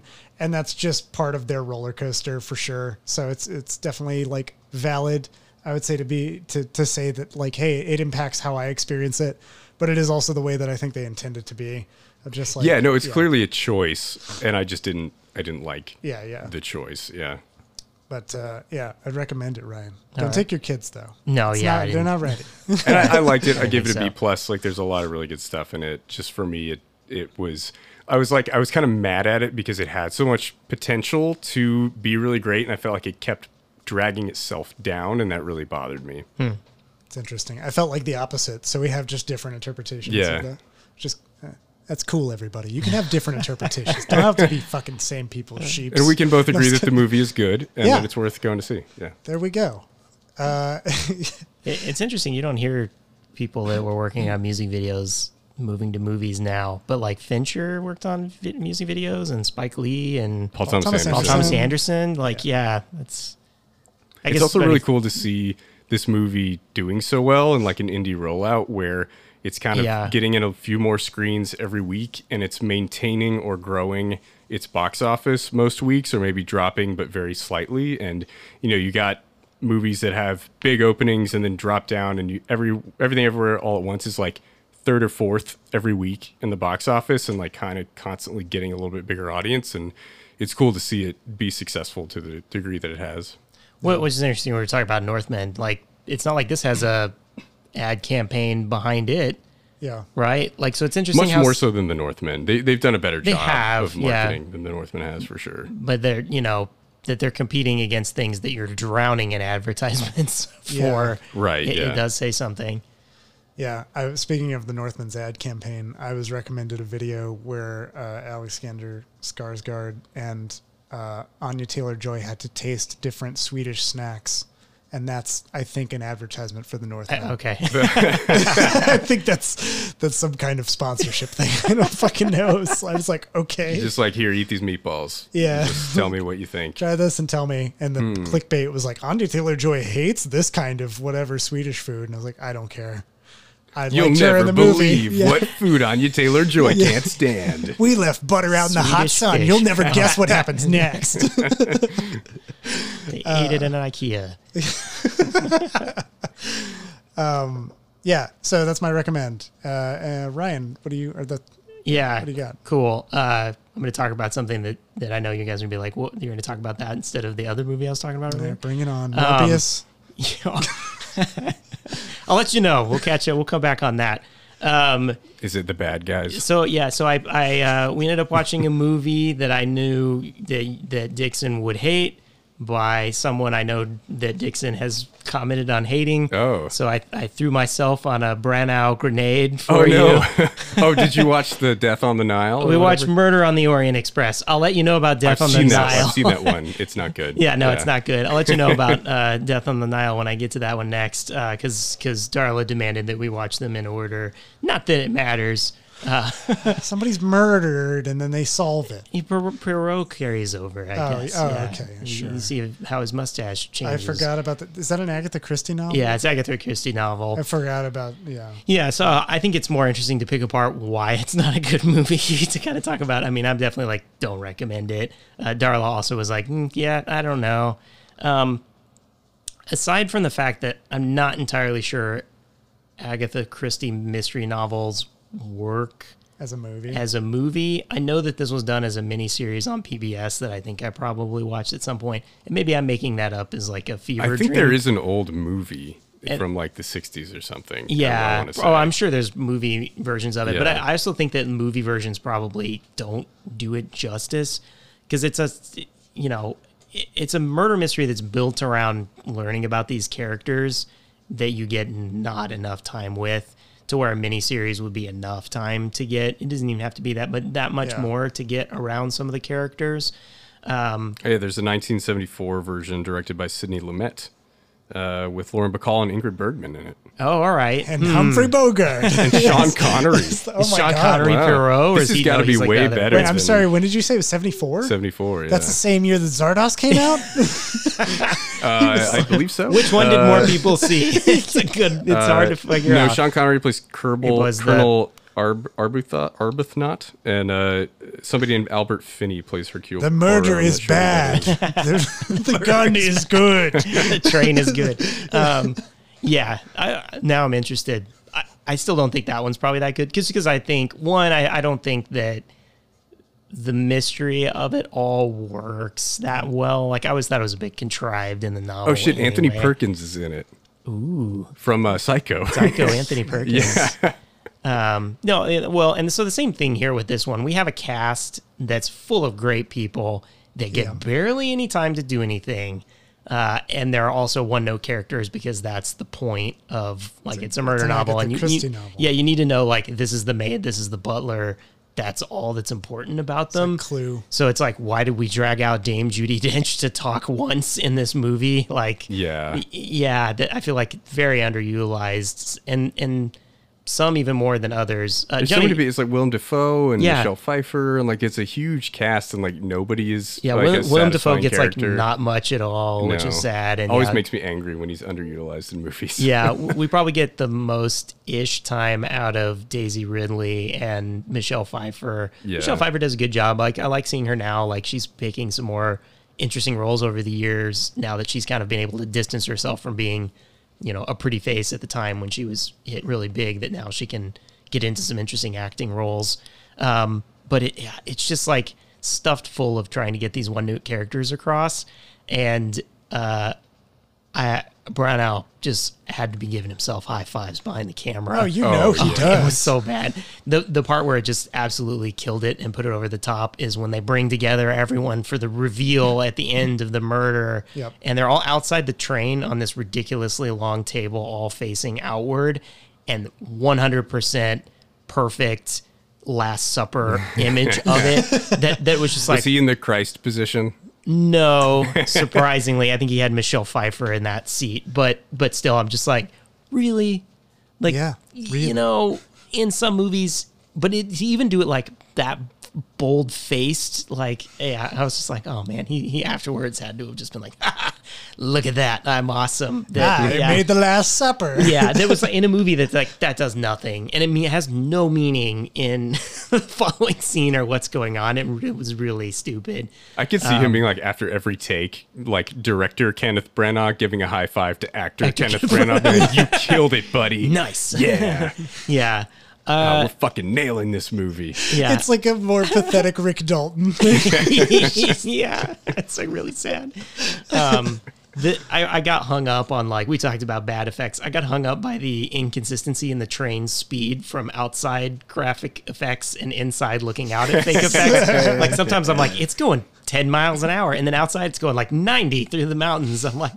It's fucking Snowpiercer footage. Yeah. There's an inconsistency in the size of the train. It feels like a dead train for something at the beginning that there's like hundreds of people waiting to get on this train. It's a packed train, sir. We can't even get you into cars in third class. Well, kick this guy off the train. Fuck him. I'm getting Hercule Poirot in here. And then it's like, there's 10 people in this train. Yeah. Only the core cast. No one else is important. It's like if the Titanic was only Jack and Rose scenes. Right, yes. Yeah. Nobody else. And it's like, it's a murder on this train. Don't worry about any lower class people. They couldn't have possibly committed this murder. We're not even going to go back there. So, yeah, I was really proud. Yeah, I can get down with that premise, you know, like, but hey, the rich people are the evil ones. They're automatically the evil ones. Yeah. So, yeah, look at, not good. Darla afterwards was like, whatever was happening at the beginning of that movie seemed way more entertaining than the end of the rest of the movie that we saw. So, yeah, it was a no. But I will let you know because we'll watch Murder on the Nile. And I'll Death on the Nile. I also like that it tees up its sequel in the like. But they have a post-credit scene. Sequel? No, just at the end, like he's like, "I'm done," and then some guy walks up and is like, "Are you Detective Poirot?" And he's like, "No," or like, "I don't know where he is," or whatever. I used to be him. Yeah, some shit like that. And he's like, "Well, there's a murder on the Nile," and he's like, "Oh, I am him." Oh my god! But I was like, in the book, he actually just dramatic music and credits. Yeah, in the book, it's interesting because he legit like retires. Though Agatha Christie drags his body out for like 10 more novels because that is what you do. But she didn't try to tee up a sequel, and you get a more interesting, poignant, because through this you get a bit of like, he's done, he's retired, he's not really wanting to do this. He's supposed to be on his vacation. He's not even supposed to be here today. Yeah, Dante.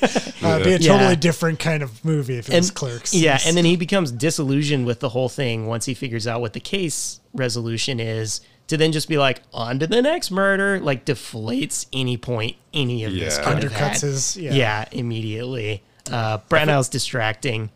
Yeah, always. Super distracting. How couldn't he be? I feel like they try to make the ending be like this profound thing too, and it's just not. Like, no. It's just not really that interesting, I think, the way that it ends. It's not what you would expect, but they try to act like this is some... revelatory ending that's just like this wonderful story that's twisting and turning. Like it's not that exciting. Yeah, it's contrived, like as well. Like it wasn't the novel. It's contrived here, and I will say honestly don't care for. I like detective in concept. Like I just mentioned earlier, Seven's like my favorite. Yeah. I like detective in concept, but like Agatha Christie, and I point to like Sherlock Holmes. I have a big problem where we pretend to tell you, like, you could figure out this mystery, but then they know shit they don't tell you that's critically important to the whole thing. And then at the end, act so smug that they solve the mystery. And it's like Dan Brown? Yeah, well, that's just bad mysteries. Yeah. But yeah, like the whole, like everything hinges on Poirot happening to have knowledge of this case from years before that if he didn't know about, he would have known jack shit. It's just like gaslight. No, I'm just kidding. No, that just didn't have any knowledge. And then it just like slow drips us that information that's critically important. Like later, I hate that. You mainly figure it out by partway through this movie where Darla's like, wow, there are a lot of people on this train that knew this guy from before. You're like, yeah, that's really weird. Yeah. What a coincidence. Yeah, what a weird coincidence. So, yeah, no, pass. I'll let you know how hard pass Death on the Nile is. Why are you going to watch Death on the Nile? Because Darla. Well, honestly. Did Darla like Murder on the Orient Express? No. Just cut bait. Why are you going on?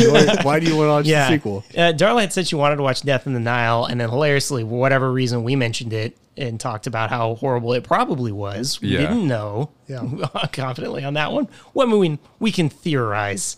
Yeah, not too big of a stretch to me. It's not a jump. It's not a leap. And then I was like, hey, I didn't have something to talk about this week yet. Like, let's watch a movie. What do you get to pick? And she was like, oh, what about that murder mystery on the Nile thing or whatever? And I was like, yeah. I was like, or we could watch, like, she was like, wasn't there one on a train? I was like, yeah, that's the one before. And she's like, great, let's watch that. And I was like, okay, whatever. Turn off my brain. Let's go. Yeah. I as you were talking about it, I was like, I would like to see that, but directed by like Quentin Tarantino. And then I realized like, oh, The Hateful Eight is basically. You just watch The Hateful Eight and it's basically that. Yeah, it's just that. It's much better. And he would like clean up all the contrived horrible coincidence type shit. I'm still There's mad some coincidence in there, but it's not bullshit. There's no Sam Jackson monologue about dick sucking. Yeah, which is it's just really Murder on the Orient Express needed that. Yeah, I think. Yeah, that makes every movie better. Yeah. I'm just upset that Hateful Eight Blu-ray isn't the same cut that made it to theaters. That Tarantino insisted on holding shit out until they could get it on Netflix, where you can't fucking buy it. Yeah. God damn it! I want the full edit. You hear me, Tarantino? You listen to this podcast. I know you do. I don't know who I was turning into right there. Yeah, we would like a private screening of Once Upon a Time in Hollywood, though. Yeah. Yes, please. Yeah, anytime we'll show up. We'll pay for the plane tickets if you let us in. Anyway, on to you. Yeah, Dixon, let's see what you got. All right. So I watched a movie that I think is a very interesting pairing with Everything Everywhere All at Once.